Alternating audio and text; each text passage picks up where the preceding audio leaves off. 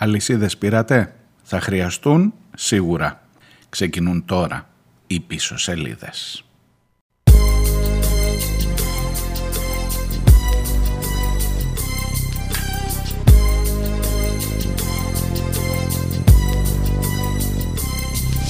As I walk through the valley of the shadow of death, I take a look at my life and realize there's nothing left. Cause I've been blasting and laughing so long that even my mama thinks that my mind is gone. But I ain't never Γεια σας, καλώς ήρθατε. Αυτός είναι ο Κούλιο. Πολύ νωρίς, στα 59. Και μάλλον ξαφνικά. I really hate the trip, but I gotta low. As they croak, I see myself in the pistol smoke. Fool, I'm the kind of G little homies wanna be like on my knees in the night, saying prayers in the street light. Been spending most of the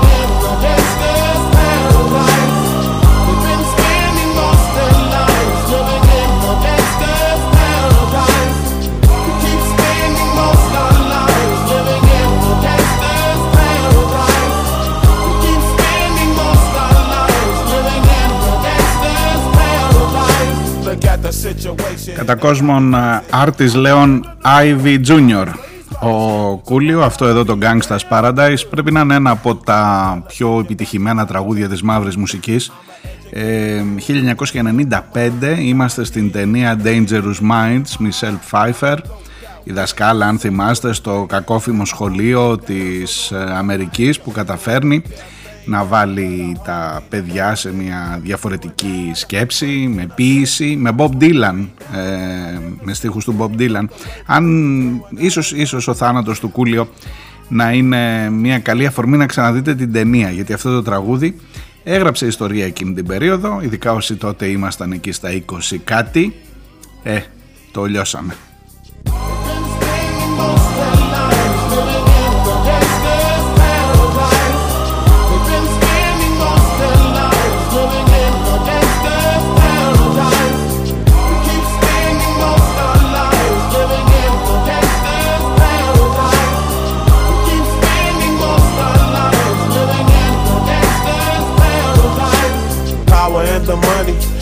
And the power. Minute after minute, hour after hour, everybody's running, but half of them ain't looking what's going on in the kitchen. But I don't know what's cooking. They say I got to learn, but nobody's here to teach me. If they can't understand it, how can they me? Δεν ήταν καλό παιδί ο Κούλιο, μην νομίζετε, ναρκωτικά, όπλα, γενικά παραβατικότητα, μην το συζητάτε τώρα. Εντάξει, μάλλον είναι η μοίρα αυτής της επιτυχίας και ειδικά σε αυτό το κοινωνικό πλαίσιο εκεί στην Αμερική, στην υποβαθμισμένη, η ξαφνική επιτυχία που μετά, ξέρετε, ανακοπή καρδιάς, αν και λένε ότι είχε μπλεξίματα με ναρκωτικά. Ε, τέλος πάντων, καλό ταξίδι, καλό δρόμο θα μείνει εδώ πάντως. Αυτό το τραγούδι θα μείνει πίσω.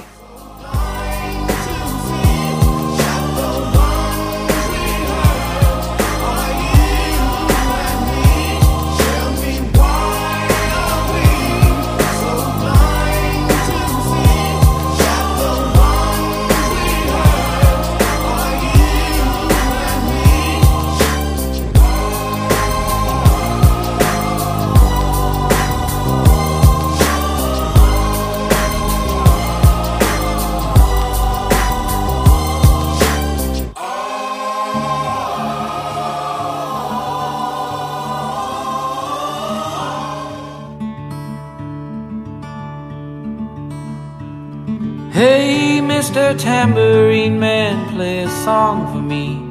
I'm not sleepy, and there is no place I'm going to.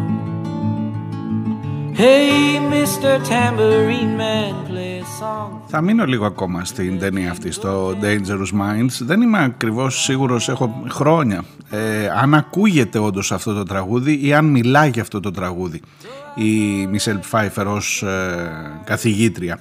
Πάντως ε, η στίχη του Ντίλαν πολλά πολλά χρόνια πριν πάρει, καμιά, τουλάχιστον καμιά εικοσαριά χρόνια, πριν πάρει το Νόμπελ λογοτεχνίας, πριν αναγνωριστεί δηλαδή ότι ο Ντίλαν γράφει ποίηση και όχι τραγούδια, ε, σε εκείνη την ταινία χρησιμοποιούνταν οι στίχοι του. Ήταν και λίγο προφητική. Για πολλά πράγματα ήταν προφητική και για το αμερικανικό εκπαιδευτικό σύστημα και για τα ναρκωτικά και για τη βία και για τα όπλα και στα σχολεία όπλα. Αφήστε μην το συζητάτε. Σας λέω αν ε, να, Σαββατοκύριακο έρχεται, αν έχετε λίγο... Ε, αν ξεκλέψετε λίγο χρόνο ίσως αξίζει να την ξαναδείτε. Ε, και με τους στίχους του Dylan σε αυτό ειδικά εδώ το τραγούδι το Mr. Tambourine Man ε, η καθηγήτρια η Φάιφερ έκανε ε, μάθαινε τα παιδιά ε, συμβολισμούς και μεταφορές και λογοτεχνία πράγματα που από το σχολείο ειδικά στα κακόφημα σχολεία ε, λείπαν και το 1995 που γυριζόταν η ταινία και λείπουν και τώρα.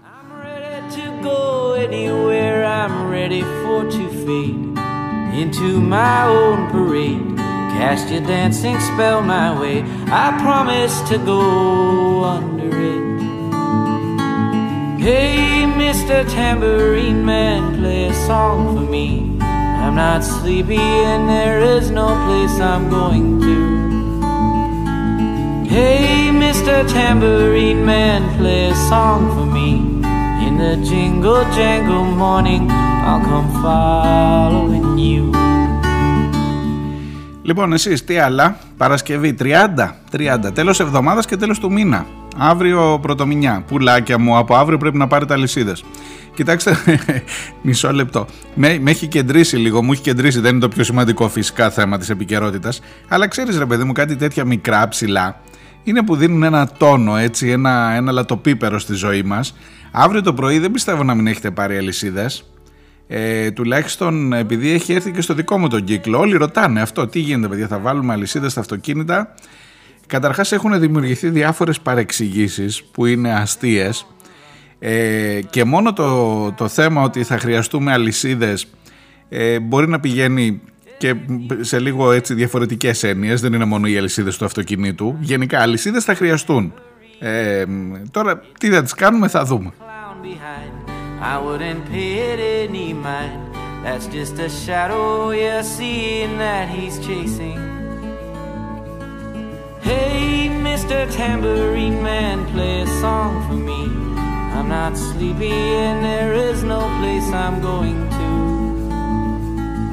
Hey, Mr. Tambourine Man, play a song for me. In the jingle jangle morning, I'll come following you. Then take me disappearing through the smoke rings of my mind, down the foggy ruins of time, far past the frozen leaves, the haunted, frightened trees, out to the windy beach. Περιμένω να τελειώσει ο Ντίλαν γιατί έχω να σας πω μερικά πράγματα που αγγίζουν το όριο του γελίου.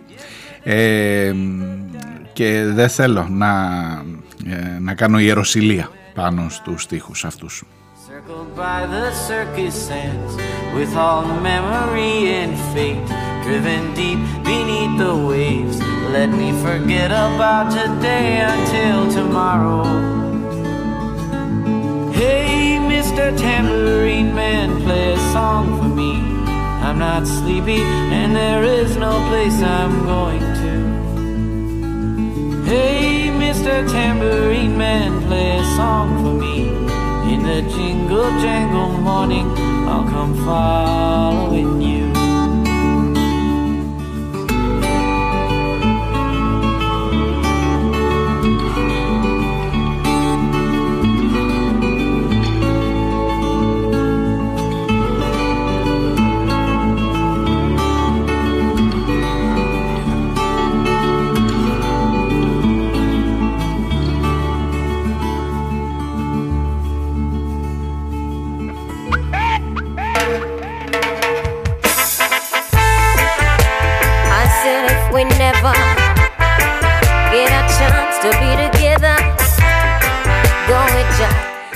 Εδώ είμαστε. Το θυμάστε αυτό που το είχε κάνει σε μια διασκευή και η πρωτοψάλτη μου φαίνεται, ε; ή κάνω λάθος. Ναι, μάλλον η πρωτοψάλτη.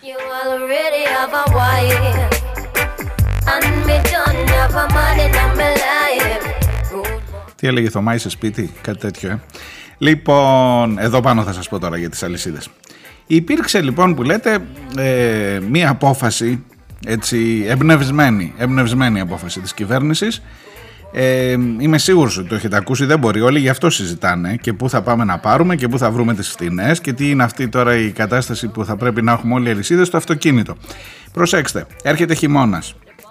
Εγώ, εγώ ξεκινώ καλοπροαίρετα αυτή την κουβέντα να ξέρετε. Έρχεται χειμώνας.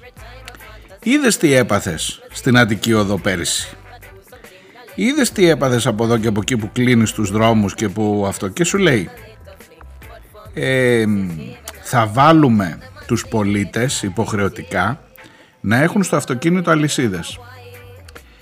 Διότι όταν θα γίνει το κακό θα τους ρίξω πάλι την ατομική ευθύνη. Έχεις ή δεν έχεις ε, αλυσίδες.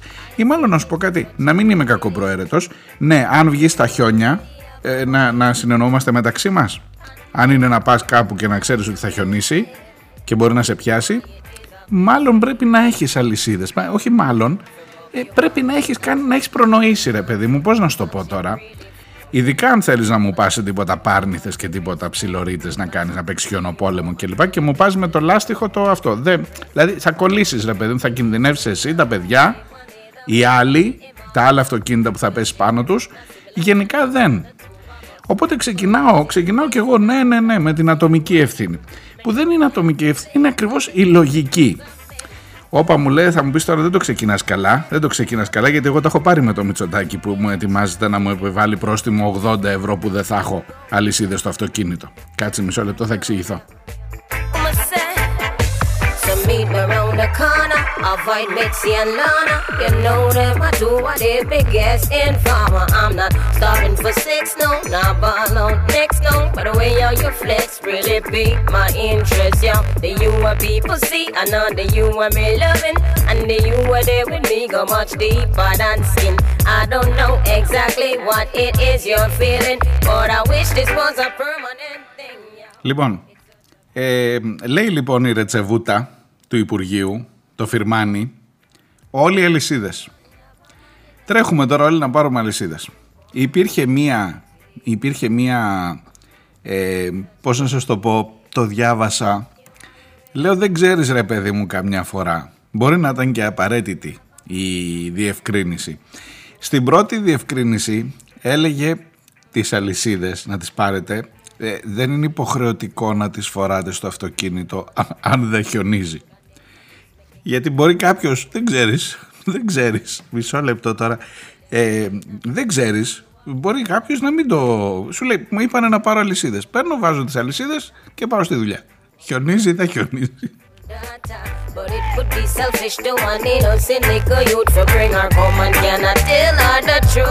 Οπότε στο λόγο μου, σας δίνω στο, το λόγο μου, ήταν η πρώτη διευκρίνηση, ήταν αυτή.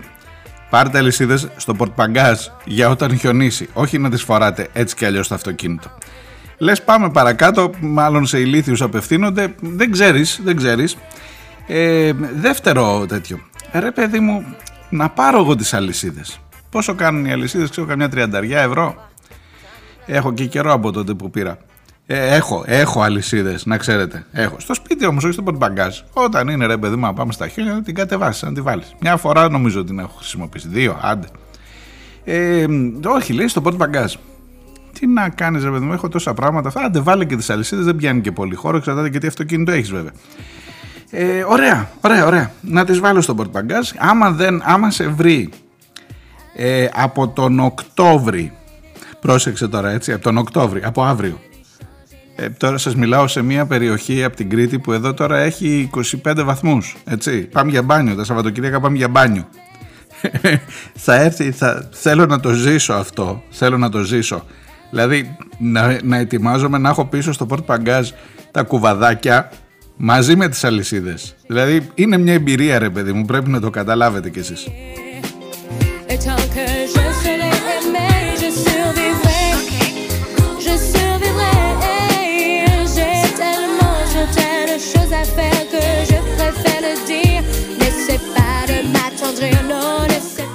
Ε, ναι, μέχρι χθες, μέχρι χθες το μεσημέρι, η οδηγία ήταν αυτή, παιδιά.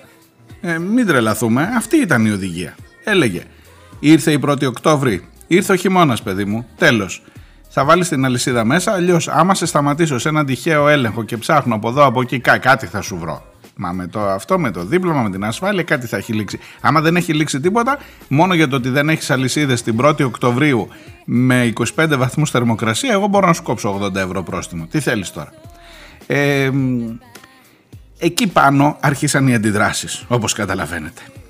Και ήταν και πολύ φυσικό.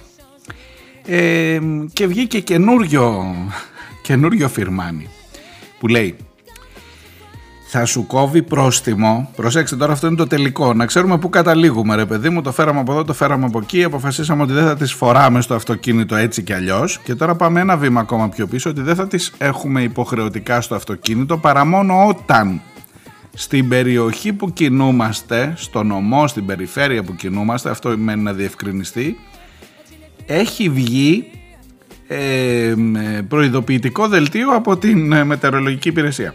Οπότε εσύ τώρα ξέρεις, ε, αυτό που θα έκανες έτσι κι αλλιώς ένας λογικός άνθρωπος που λέει ρε παιδί μου αν εδώ για την περιοχή μου, δηλαδή προσπαθούμε, προσπαθούμε να το φτάσουμε στην, στην απλή λογική ότι αν είναι να πάρεις το αυτοκίνητο και αν είναι να κινηθείς σε μια περιοχή που ξέρεις ότι αύριο θα χιονίσει, μα να πάρει ευχή καιρό βλέπεις. Άμα δεν νιώθει σίγουρος ότι δεν βλέπω κάθε μέρα τον καιρό, πάρτες βάλτες μέσα στο αυτοκίνητο από την 1η Οκτωβρίου, βάλτες όλο το χρόνο. Να πηγαίνεις με τα κουβαδάκια και με τις αλυσίδες στην παραλία. Τι να σου πω τώρα. Αλλά προσπαθεί τώρα αυτή την κατάσταση να στην κάνει νόμο μια κυβέρνηση η οποία ρε παιδί μου πραγματικά λες τα έχει λύσει όλα τα άλλα. Ε, όχι, όχι, μισό λεπτό. Δεν θέλω να ξαναγίνει αυτό στην Αττική Οδό που είδα πέρυσι. Δεν θέλω να αποκλείεται ο κόσμος και να κινδυνεύει με στα αυτοκίνητα. Ναι, προφανώς. Ε, δεν μου λέτε την Αττική Οδό θυμάστε κάτι που λέγαμε ποιος εργολάβο θα την πάρει, που είμαστε, είμαστε έτοιμοι για το χειμώνα, ε, έχουν αγοραστεί περισσότερα εκχιονιστικά, είμαστε, δηλαδή έχεις κάνει εσύ ρε παιδί μου και ως Αττική Οδός, εργολάβη κλπ και, και ως κυβέρνηση Έχεις κάνει τα δύο χιλιάρικα που πήραν αυτοί που ήταν να πάρουν αυτοί που εγκλωβίστηκαν, τα πήρανε, λέτε. Πρέπει να, να βρούμε κανένα να ρωτήσουμε. Ε, θυμάστε που τους δώσαν δύο χιλιάρικα δώρο έτσι επειδή εγκλωβίστηκαν. Λοιπόν, και πηγαίναν μετά και βάζαν τα αυτοκίνητα μέσα. Είμαστε, δεν είμαστε λαός. Δεν είμαστε λαός, Μετά πηγαίνανε και βάζαν τα αυτοκίνητα μετά την κακοκαιρία για να δείξουν ότι ήταν και αυτόν. Ε, λέει, Να, το, το αυτοκίνητο μου εκεί ήταν. Το βγάζει και μια φωτογραφία Πάει και λέει και το έχει πάει μετά την κακοκαιρία. Άμα είσαι απαταιώνα, ναι, τι να πω. Τέλος πάντων, ε, εσύ όμως ως κυβέρνηση έχεις κάνει αυτά που πρέπει για να μην ξανακλείσει η Αττική Οδός και να μην γίνουν αυτά. Και καλά στην Αττική Οδό τώρα θα χτυπήσει αλλού, θα χτυπήσει στην Εθνική, θα χτυπήσει στην Ολυμπία Οδό, θα χτυπήσει ξέρω εγώ στην Αθηνών Λαμία, θα χτυπήσει στο Μαρτίνο κάπου, ξέρω εγώ, θα χτυπήσει εδώ στην Κρήτη, στον Ψιλορίτη. Ε, τι να σας πω, δεν ξέρω τα έχεις κάνει αυτά που πρέπει να κάνεις. Εγώ να τις πάρω τις αλυσίδες. Όχι να τις πάρω τις αλυσίδες, σου είπα έτσι κι αλλιώς κάπου θα χρειαστούν.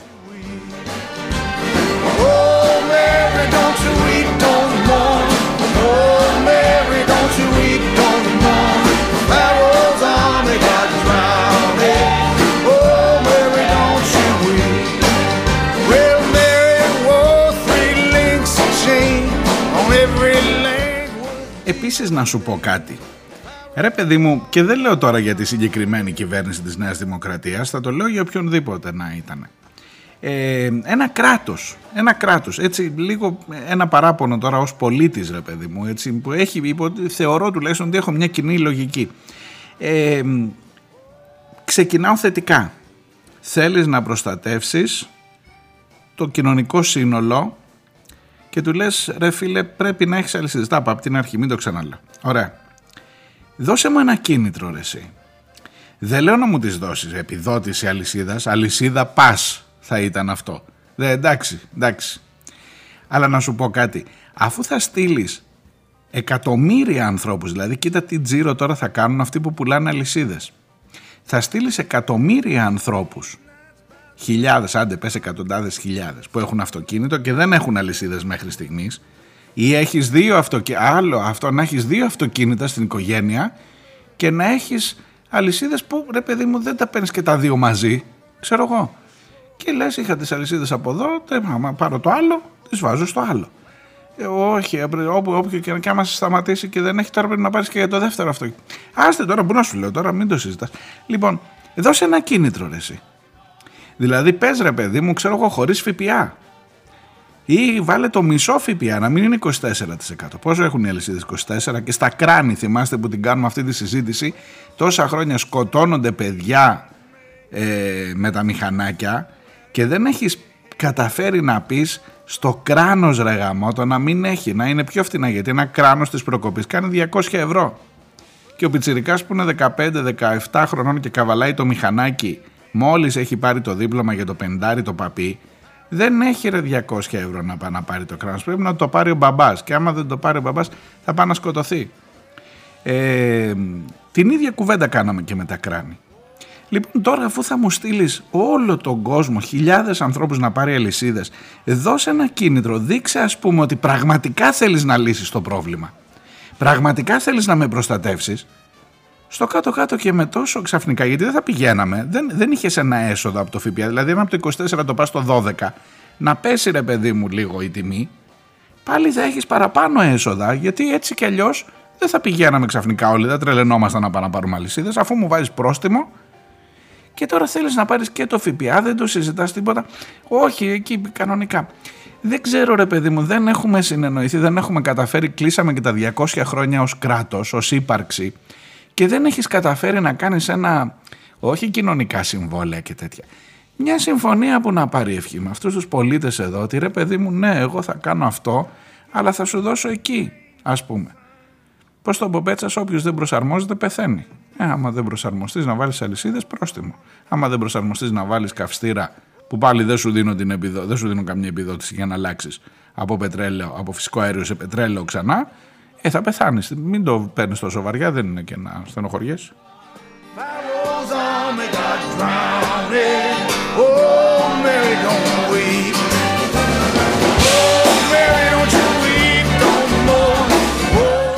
Τέλος πάντων, με αυτά και με εκείνα έφαγα όλο το πρώτο μέρος της εκπομπής να σας λέω για τις αλυσίδες σήμερα.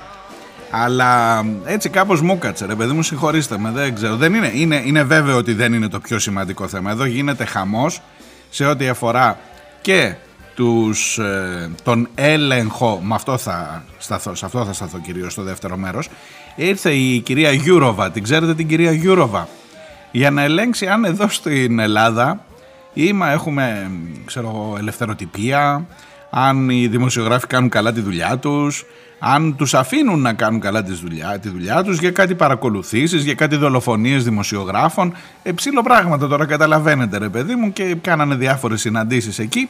Έχω μια απορία για το τελικό πόρισμα, τι γίνεται. Και επίσης έχεις και ένα γκαυγά τεράστιο και δικαιολογημένο ασφαλώς στη Βουλή σε ό,τι αφορά το θέμα της μελέτης Λίτρα Full stop. Σιόδρα μας χαιρέτησε. Γεια σας. Ε, ούτε φωνή ούτε ακρόαση αυτός. Πού πει, ρε, ρε Σωτήρη. Τέλος πάντων, εκεί, εκεί να σας πω έτσι, να σας προειδάσω για το τι θα ακούσετε στο δεύτερο μέρος, να είστε προετοιμασμένοι, να απομακρύνετε τα παιδιά από το ραδιόφωνο. Ε, υπάρχει η λέξη δολοφόνη και δολοφονία και όλα τα παράγωγα. Δολοφονική, δολοφονικός.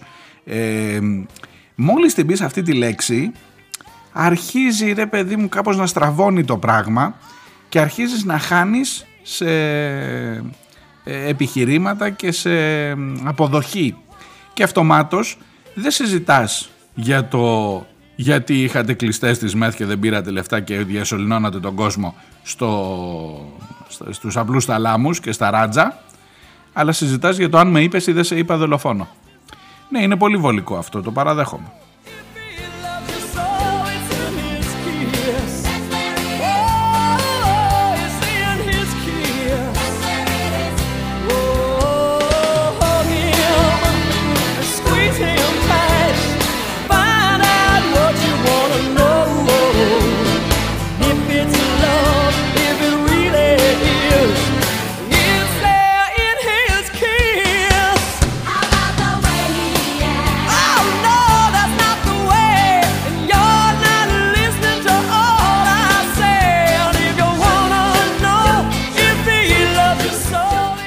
Α, και φυσικά για, το, για την μπόμπα που σας έλεγα χθες, ακόμα ψάχνουμε. Έχουμε καταλήξει, γιατί δεν θέλω να σας αφήνω ε, έτσι να, να αναρωτιέστε, έχουμε καταλήξει ότι μόνο κρατική οντότητα, έτσι λένε οι Γερμανοί τώρα που ε, έκαναν τις πρώτες έρευνες, ε, ήταν τόσα πολλά τα εκρηκτικά και τόσο μεγάλη η ε, δολιοφθορά που μόνο έχουν καταλήξει στο ότι μόνο ένα κράτος, μια κρατική οντότητα θα μπορούσε να έχει προμηθευτεί τόσα εκρηκτικά και τόση, να κάνει τόσο μεγάλη ζημιά ε, και τώρα ψάχνουμε ποια είναι αυτή η κρατική οντότητα. Καταλάβατε, εκεί έχουμε φτάσει. Όλο και το γύρω φέρνουμε. Όλο και θα φτάσουμε εκεί που πρέπει. Μην ανησυχείτε. Διάλειμμα και έρχομαι.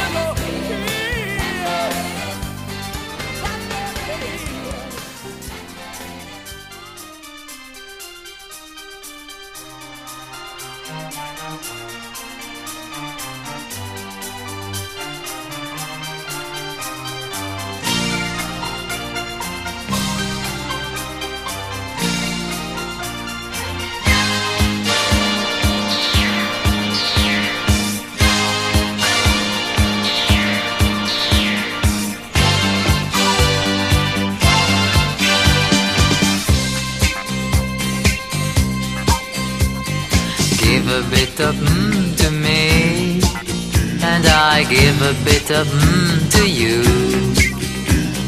Give a bit of mmm to me, and I give a bit of mmm to you. And your eyes like a laser, every time cut me deeper.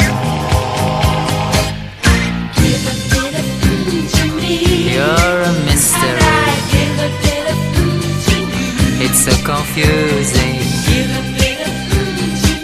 You're a mystery. Or am I dreaming?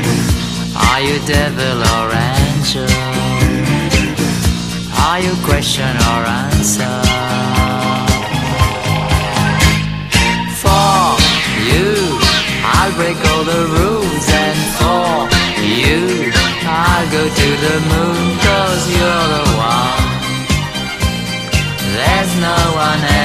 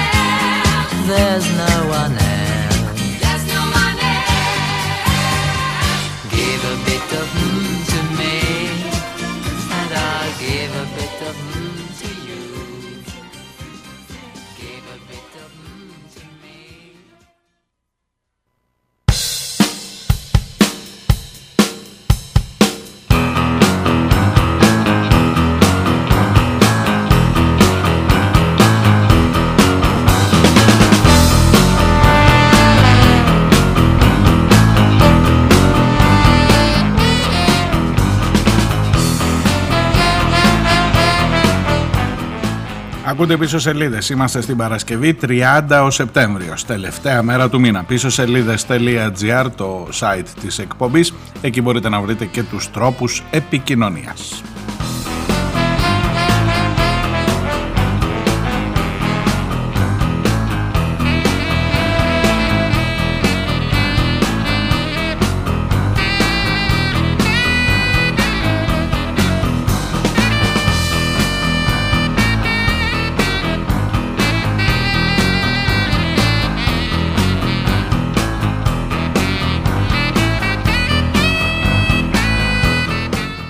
Λοιπόν, χθες είχαμε επιθεώρηση, ε, αναφορά, λόγου.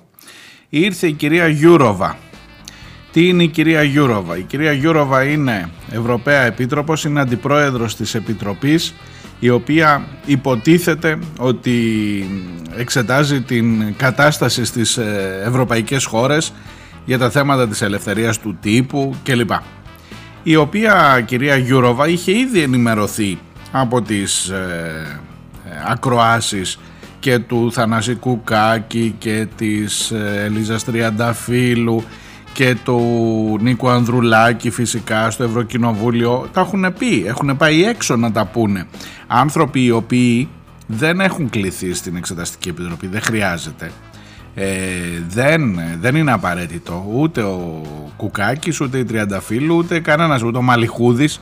Δεν χρειάζεται μωρέ να τους ακούσουμε αυτούς ε, και αφού έχουν σχηματίσει μια εικόνα για το τι ακριβώς επικρατεί εδώ στην Ελλάδα με το θέμα των υποκλοπών και ιδιαιτέρως δε με το θέμα των υποκλοπών εις βάρος δημοσιογράφων που πραγματοποιούν έρευνα που μπορεί να μην πολύ αρέσει στην κυβέρνηση ε, ήρθε εδώ να τα μάθει επί τόπου. Συναντήθηκε με δημοσιογραφικές ενώσεις, είδε αυτό και κάποια στιγμή πήγε και είδε και τον Μητσοτάκη.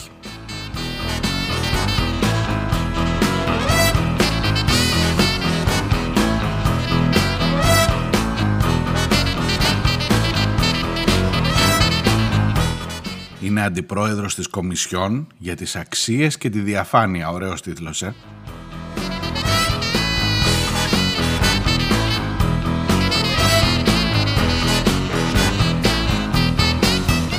Έχουν κάτι φοβερούς τίτλους αυτοί οι Ευρωπαίοι Επίτροποι; Είναι σαν Υπουργείο, πώς λες εσύ, ρε παιδί μου, Υπουργείο Προστασίας του Πολίτη, και ξέρεις ότι είναι Υπουργείο που δέρνει τον πολίτη από το πρωί μέχρι το βράδυ.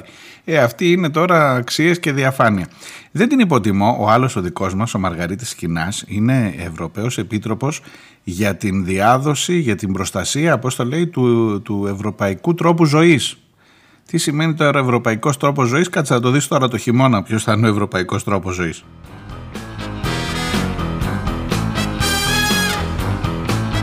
Τέλος πάντων, η κυρία Γιούροβα, να μην σας τα πολυλογώ, είναι εδώ και είναι εδώ υποτίθεται για να ελέγξει την κατάσταση σε ό,τι αφορά την ελευθερία του τύπου στη χώρα μας και το θέμα των υποκλοπών παράλληλα. Έχει ήδη τοποθετηθεί, έχει ήδη πει ότι η αφορμή της επίσκεψης είναι ζητήματα που έχουν να κάνουν με τον περιορισμό της δράσης των δημοσιογράφων μέχρι και το θάνατό τους, το γεγονός ότι δεν έχει εξηχνιαστεί η δολοφονία Καραϊβάζ 1,5 χρόνο μετά το περιστατικό και δεν έχουμε το παραμικρό στοιχείο. Και η χείρα του Καραϊβάζ λέει ότι δεν τη δέχεται καν ο Θεοδωρικάκος στο γραφείο του. Ε, είναι μερικά πραγματάκια που όπως και να το κάνεις δεν γίνεται να μην σε προβληματίσουν έτσι, να το πω λίγο κόμψα.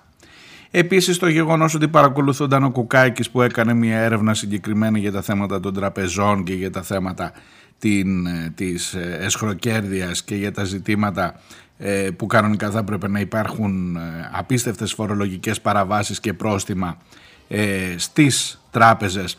Είναι και αυτό μια μικρή λεπτομέρεια το γιατί ξαφνικά αυτόν τον δημοσιογράφο να παρακολουθούν.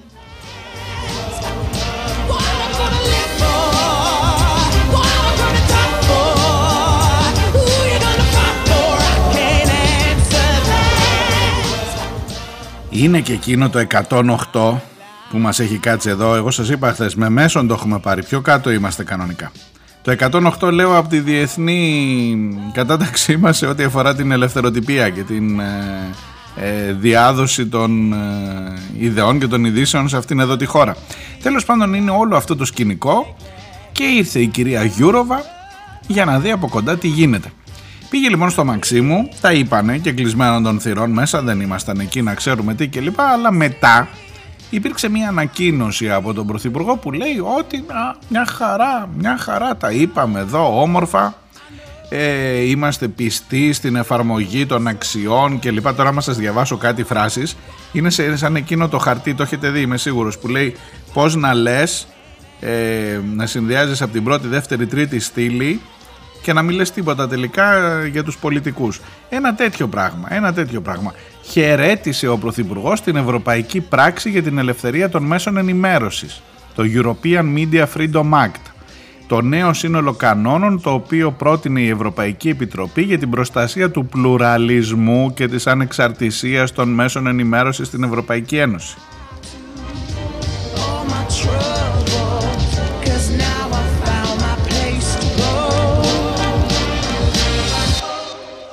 Η άλλη ωστόσο η Γιούροβα δεν είπε τίποτα. Αυτά είναι ανακοινώσεις που βγήκαν μετά θα περιμένουμε. Θα περιμένουμε. Κάτσε να δούμε, ρε παιδί μου, τόση έρευνα κάνει. Δεν θέλω να την καταδικάσω από την αρχή.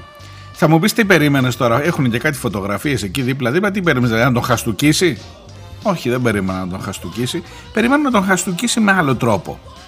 Με τις αποφάσεις που θα πάρει στην Ευρώπη. Θα μου πεις, έχει η Ευρώπη θεσμικό πλαίσιο; Για να επιβάλλει κανόνες σε ό,τι αφορά την ελευθεροτυπία σε μια χώρα. Εδώ δεν μπορεί να κανονίσει ε, με μάσκες δεν μπορούσαν να συνοηθούν να πάρουν στην Ευρώπη όταν είχαμε την πανδημία. Δεν μπορεί να αντιμετωπίσει τον Biden που κάνει ό,τι γουστάρει σε ό,τι αφορά τα... Τι να λέμε τώρα, θα, θα λύσει το θέμα της ελευθεροτυπίας στην Ελλάδα η Ευρώπη. Μάλιστα.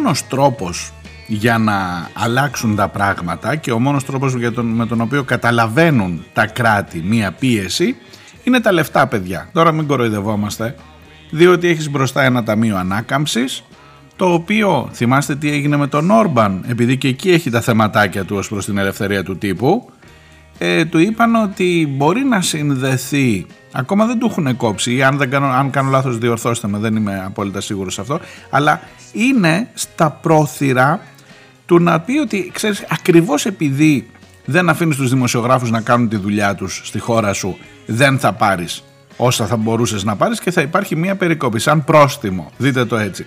Μόνο έτσι καταλαβαίνουν. Θα μου πεις τώρα εσύ εδώ τι ήρθες να μας πεις; Ήρθες να πεις ότι θέλεις η χώρα σου να τιμωρηθεί; Και εδώ αρχίζει τώρα η ανάποδη σκέψη, παιδιά.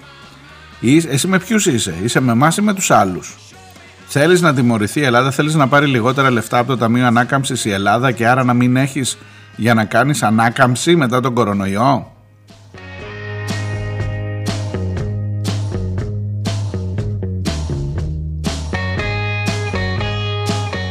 Όχι και μου βάζεις δύσκολα τώρα και τι να πω. Ε, ξέρεις με τι μοιάζει αυτό; Μοιάζει με το ότι ο Ερντογάν λέει ότι κάνουμε pushbacks. Δεν μου λέτε, μήπως με τον Ερντογάν μιλάει κανείς αυτές τις μέρες, θα βόλευε πάρα πολύ τώρα που το σκέφτομαι, να πει ο Ερντογάν ότι, ξέρω εγώ έτσι μια φράση ρε παιδί μου, θέλετε να τη βάλουμε στο στόμα του. Ε, τι να μας πει και η Ελλάδα τώρα που παρακολουθεί τους δημοσιογράφους που ψάχνουν τα σκάνδαλα των τραπεζών. Τελειώσαμε. Άμα το πει ο Ερντογάν, τελειώσαμε. Τέλειωσε το θέμα, παιδιά. Τέλειωσε. Ή να πει τι να μας πει και η Ελλάδα τώρα που δεν έχει ακόμα εξηχνιάσει τη δολοφονία ενός δημοσιογράφου 1,5 χρόνο. Τελειώσαμε, δεν υπάρχει θέμα μετά. Γιατί, να σας πω γιατί τελειώσαμε. Γιατί μετά, άμα μπει στο στόμα του Ερντογάν, είναι προπαγάνδα του Ερντογάν που θέλει να δυσφημίσει την Ελλάδα. Και όποιος λέει ας πούμε ότι η Ελλάδα κάνει pushbacks ή οτιδήποτε άλλο λέει και ο Ερντογάν, είσαι σχεδόν προδότης. Κατάλαβες; Οπότε τώρα μήπως κάποιος θα μπορούσε θα μας υποχρεώσετε τα γύπ μου, αν μπορούσατε να πείτε κάτι τέτοιο για την ελευθερία του τύπου στην Ελλάδα, θα έλυνε πάρα πολλά προβλήματα εδώ.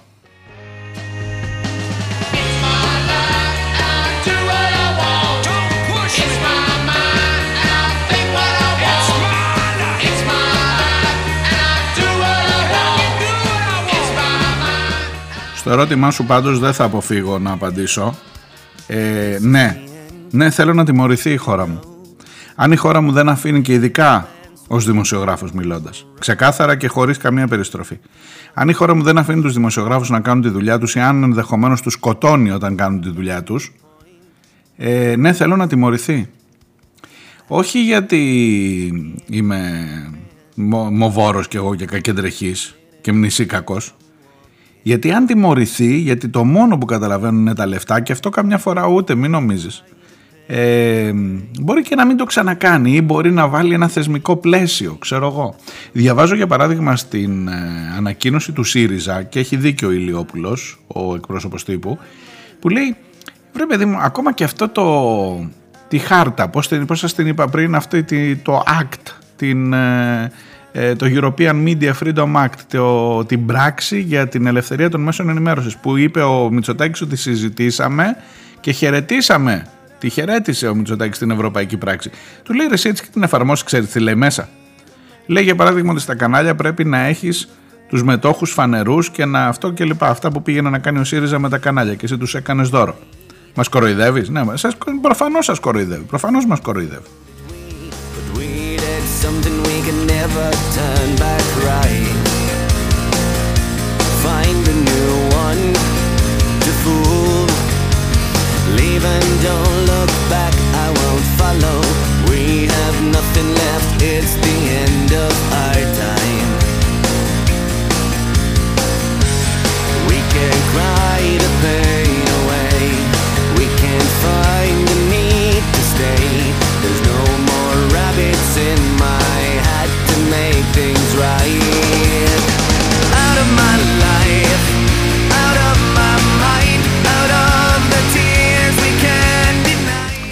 Σε κάθε περίπτωση εγώ λέω να περιμένουμε. Ε, ξέρετε ότι γενικά είμαι λιγάκι καχύποπτος με την ε, Ευρωπαϊκή Ένωση ακριβώς γιατί θεωρώ ότι δεν έχει να προσφέρει και πάρα πολλά πράγματα. Βέβαια εγώ ήμουν αυτός που σας μετέφερα εδώ τις τοποθετήσεις και του Μαλιχούδη και της Τριανταφύλου και του Κουκάκη όταν πήγαν στην ε, επιτροπή, την ΠΕΓΚΑ, αυτή την επιτροπή που ελέγχει υποτίθεται αυτά τα πράγματα ε, και κατέθεσαν πάρα πολύ σοβαρά πράγματα και σας έλεγα ότι τουλάχιστον ακούγονται στην Ευρώπη. Μπορεί να μην ακούγονται στην εξεταστική εδώ τη δική μας, αλλά ακούγονται έξω. Έχω όμως μια ειλικρινή απορία τώρα που έχεις εδώ δεδομένα, έχεις μια επίτροπο η οποία λέει μάλλον στην Ελλάδα η εικόνα που έχω δεν είναι καλή. Το λέει πριν έρθει εδώ. Πηγαίνεις, συναντιέται με το Μητσοτάκη, ο Μητσοτάκης λέει τα δικά του. Τα στοιχεία είναι εδώ, είναι ε, συντριπτικά. Και λες τώρα, ωραία, θα φύγει η κυρία Γιούροβα, θα γυρίσει στις Βρυξέλλες και λες για κάτσε να δω να περιμένω ρε παιδί μου τι θα κάνει η Ευρώπη για μια χώρα που αποδεδειγμένα ε, δεν πάνε καλά τα πράγματα. Α το πω έτσι πάλι κομψά. Βλέπετε ότι είμαι λιγάκι, δεν θα πω ότι γίνεται χαμός ή ότι η χώρα είναι, μην πω τώρα, μοντέλο. Αλλά τέλος πάντων δεν πάνε καλά τα πράγματα. Περιμένω να δω αυτή η Ευρώπη, αυτή η συγκεκριμένη Ευρώπη, τι ακριβώς έχει να μου προσφέρει ρε παιδί μου και ως δημοσιογράφος, προφανώς γιατί με καίει το ζήτημα, αλλά και ως πολίτης. Κρατήστε το κάπου στην άκρη και θα δούμε.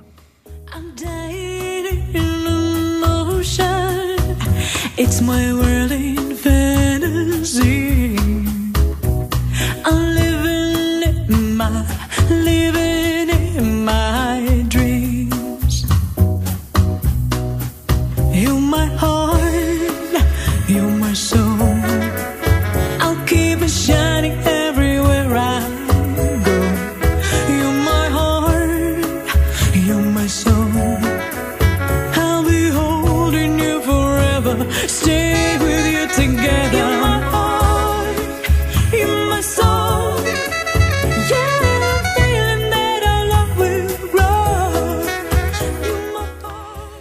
Φεύγω από τα της Ευρώπης και τα των μέσων ενημέρωσης και πηγαίνω στα της πανδημίας. Μάχη χαρακομμάτων εχθές στη Βουλή, το τι ακούστηκε, Minister Death ήταν η καλύτερη ατάκα, τώρα εδώ που τα λέμε, εντάξει ο Πολάκης είναι αυτός που είναι, αλλά το Minister Death ε, έγραψε. Ε, θα μου πεις τώρα είσαι αποθεώνεις τον πολακισμό; Ε, έχω ξαναμιλήσει και πιο παλιά για το τι εστί Πολάκης και το ποια είναι η αίσθησή μου εν πάση περιπτώσει Ε, όχι ότι δεν λέει και σωστά πράγματα, αλλά ότι κάθε κόμμα χρειάζεται και ένα κακό σκυλί να φωνάζει εκεί και να φωνάζει, να γαυγίζει και να γαυγίζει και άτσαλα, άγαρμπα μερικές φορές. Τέλος πάντων, το ζήτημα είναι, δεν είναι ο Πολάκης. Το ζήτημα της χθεσινής κουβέντας δεν είναι ο Πολάκης. Να είστε σίγουροι. Είναι η πολιτική αυτή εδώ της κυβέρνησης. Όταν θα ξαναείνε ο Πολάκης υπουργός ή αναπληρωτής υπουργός υγείας, θα έχουμε να πούμε πάρα πολλά. Αλλά σήμερα δεν είναι ο Πολάκης το θέμα, σήμερα είναι ο Πλεύρης το θέμα. Ο οποίος προσπαθεί να δικαιολογηθεί να ξέρετε η Δέλτα ήταν πολύ θανατηφόρα, να ξέρετε τα στοιχεία δεν είναι και πολύ αξιόπιστα, να ξέρετε, εν πάση περιπτώσει, κάναμε ό,τι μπορούσαμε, ό,τι περνούσε από το χέρι μας. Έχει 33.000 θανάτους, πάνω από 33.000 θανάτους. Ε, και μάλιστα οι περισσότεροι μέσα στη δική του θητεία. Γι' αυτό τον είπε ο άλλος Minister Death. Και εκεί έκανε το λάθος η Δώρα Αυγέρη, δημοσιογράφος και βουλεύτρια του ΣΥΡΙΖΑ, να πει ότι είναι δολοφονική για τη δημόσια υγεία η πολιτική σας. Μόλις ακουστεί παιδιά η λέξη δολοφονική, σοκάρονται όλοι. Ο πρώτος που σοκαρίστηκε ήταν ο Πλεύρης. Ο Πλεύρης ο οποίος σας θυμίζω, τώρα να κάνω μια παρένθεση, ε, έχει μεγαλώσει σε ένα σπίτι με μπαμπά τον Κώστα Πλεύρη που μέχρι χθες χαιρετούσε στο εφετείο ναζιστικά που έλεγε ότι η τελική λύση για τους Εβραίους είναι να τους καθαρίσουμε να τελειώνουμε που του διαφήμιζε το βιβλίο και ο Άδωνης που εν πάση περιπτώσει έχει πάρει μερικές αρχές στη ζωή και μόλις ακούει για δολοφονίες ε, σοκάρεται. Σοκάρεται. Δεν, ε, είναι λογικό. Είναι λογικό ως ένα βαθμό. Δεν υπάρχει οικογενειακή ευθύνη ναι. Αμαρτίες γονέων όμως παιδεύουση τέκνα. Ε, λέτε να βγει και διαφορετικό. Δηλαδή δεν ξέρεις. Δεν Η γιαγιά μου έλεγε από Ρόδο βγαίνει Αγκάθι και από Αγκάθι βγαίνει Ρόδο. Μπορεί ο, ο Θάνος Πλεύρης να είναι ο μεγαλύτερος ανθρωπιστής, ρε παιδί. Δηλαδή να, να σκέφτεται ανθρώπινη ζωή και πραγματικά μέχρι ε, να, να, να, κάνει ό,τι μπορεί για να την ε, σώσει.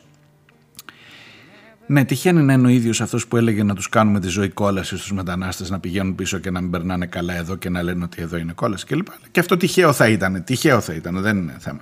Εν πάση περιπτώσει, ο Θάνος Πλεύρης σοκαρίστηκε που η δώρα Αυγέρη του είπε ότι η πολιτική σας, όχι ότι δολοφονείτε, σας θυμίζω για, τον, για τη λέξη δολοφόνη, έχει αποπεμφθεί από την κοινοβουλευτική ομάδα του ΣΥΡΙΖΑ ο Κουρουμπλής, ο οποίος βγήκε και είπε για την πρώτη έρευνα Λίτρα Τσιόδρα ότι αυτό που κάνατε ήταν δολοφονίες. Αυτό που κάνατε στις ΜΕΘ, το να μην βάζετε, να μην φτιάχνετε ΜΕΘ και να αφήνετε τους ανθρώπους στα ράτζα να τους διασωληνώνετε ήταν δολοφονίες. Και πρέπει να το πούμε με αυτό το όνομα. Και σοκαρίστηκε ο ΣΥΡΙΖΑ πρώτος από όλους και είπε δεν είναι αυτά αυτό γιατί έχουμε και κάτι νοικοκυρέους που δεν τους αρέσουν μωρέ πολύ να τα ακούν αυτά και δεν είναι τρόπος αυτός τώρα να αναφέρει και τον διώξανε, τον σουτάρανε. Εχθές η Δώρα επειδή είναι και δημοσιογράφος ήταν λίγο πιο. Δεν είπε είστε δολοφόνοι, ούτε ήταν δολοφόνοι. Ήταν δολοφονική η πολιτική σας για τη δημόσια υγεία. Αλλά πάλι το τσίμπησε ο Πλεύρης και λέει: Αυτός είναι ο διάλογος που θέλετε να κάνουμε εδώ μέσα. Θέλετε να μιλάμε με τέτοιους όρους, με όρους δολοφονίας κλπ. Και τελικά συζητούσαμε για το πώς θα μιλάμε, όχι για το πόσους δολοφονήσαμε. Άντε τώρα.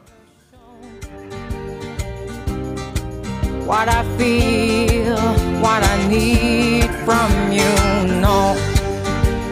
and you will never know. I will never show what I feel, what I need from you. Δικά σας μηνύματα. Αντώνης, αρχαία Ολυμπία. Διάβασα μου λέει σε ένα δημοσίευμα της ναυτεμπορικής και κοιτάω να δω πότε θα συνέλθω. Ο πρόεδρος του ΕΟΔΙ, ο Θεμιστοκλής Ζαούτης, Απαντώντας στην ερώτηση γιατί στις ΜΕΘ είναι περισσότεροι ή πλήρως ή μερικώς εμβολιασμένοι, είπε: Είναι απλό. Ανεβαίνει το ποσοστό των εμβολιασμένων εντός ΜΕΘ γιατί έχει ανέβει και το ποσοστό των εμβολιασμών σε επίπεδο πληθυσμού. Επίσης, είπε ότι αν υποθετικά εμβολιάζαμε όλο τον πληθυσμό, δηλαδή το 100%, τότε όλοι οι διασωληνωμένοι στις ΜΕΘ θα ήταν εμβολιασμένοι. Δηλαδή, μου λέει αγαπητέ Μάριες, σκέτος Γεραπετρίτη, που έχει πει: Περισσότερες ΜΕΘ, περισσότεροι θάνατοι. Δυστυχώς για μας αυτοί οι εγκέφαλοι διαχειρίζονται τα της υγείας μας με τα θλιβερά αποτελέσματα.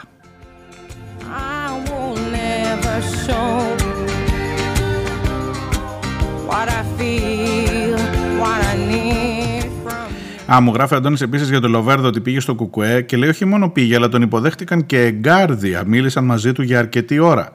Ε, μου λέει θα ήθελα πολύ να ήμουν παρόν για να ακούσω εγώ να δεις, εγώ να δεις και μάλιστα πόσο εγκάρδια ε, του μίλησαν οι του Κουκουέ.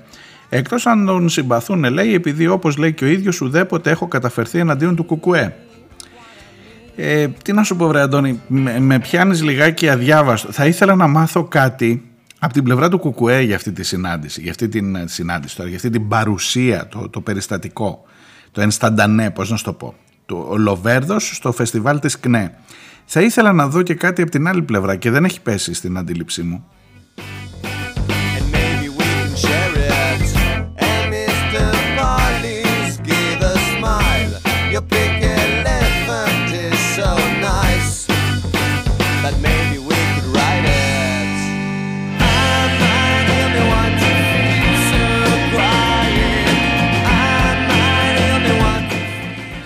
Ο Ηλίας που με ρωτούσε προχθές που μου έστειλε, όχι με ρωτούσε, που μου έστειλε το ε, δημοσίευμα που έλεγε ο Biden ότι θα τον καταστρέψουμε το Nord Stream 2 ε, σήμερα μου λέει αφού κάναμε τη χθεσινή εκπομπή μου γράφει ο κόσμος στο χιτούμπανο και η Δύση κρυφό καμάρι για το τι ακριβώς γίνεται και για το ποιοι βρίσκονται πίσω από τις διαρροές στον αγώγο. And Mr. Γι' αυτό τον αγωγό που κάναμε πολλή κουβέντα να ξέρετε ότι από τη Δευτέρα θα πάνε να δούνε κάτω τι γίνεται γιατί πρέπει λέει να σταματήσει να μην έχει πίεση το αέριο, μη σκοτωθεί κανένας άνθρωπος και γιατί ε, δεν, φαίνεται, δεν είναι αισιόδοξα τα πράγματα γιατί λέει σίγουρα έχει γίνει μεγάλη τρύπα στους αγωγούς αυτή είναι διπλή, δύο διπλή αγωγή. Οι τρεις από τους τέσσερις, ή μάλλον οι τέσσερις από τους τέσσερις έχουν παρουσιάσει, ο τέταρτος ε, ε, πιο μετά, ε, διαρροή. Και μετά λέει έχει μπει και το θαλασσινό νερό μέσα και τα έχει κάνει αυτό. Άστο σου λέω ότι να λέμε τώρα ζημιά μεγάλη που δεν, μάλλον δεν είναι επιδιορθώσιμη. Το είπε ο άλλος ο υπουργός, ο, πώς τον είπαμε, Σικόρσκι, όπως τα ελικόπτερα, ο Πολωνός, ο πρώην υπουργός Άμυνας, που είναι τώρα ευρωβουλευτής. Ένα μάτσο λέει είναι κάτι δισεκατομμύρια παλιοσίδερα που κοίτονται μέσα στη Βαλτική από την ώρα που έγινε το boom. Ευχαριστούμε USA πόσο πιο σαφώς να στο πει.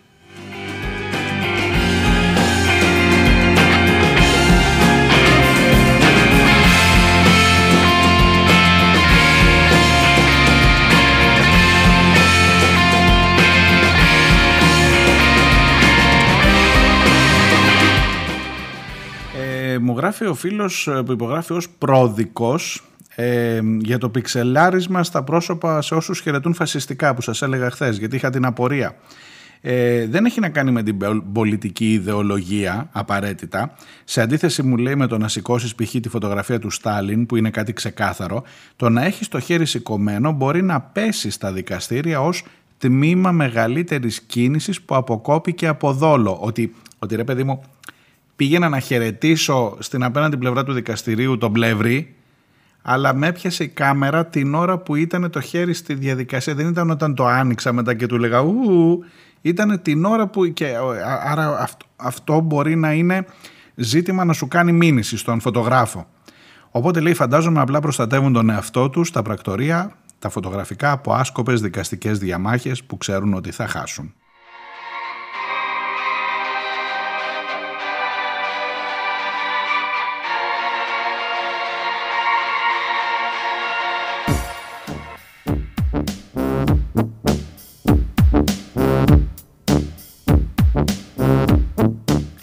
Δεν ξέρω φίλε πρόδικε, δεν ξέρω. Τόση τέτοια πετυχεσά οι φωτογράφοι και από τη μία πλευρά και από την άλλη να τους πετύχουν και τον πλεύρη και τον άλλον πάνω στην κίνηση εκεί ακριβώς που ήταν τεντωμένο το χέρι πριν ανοίξει να κάνει ου τέτοια πετυχεσά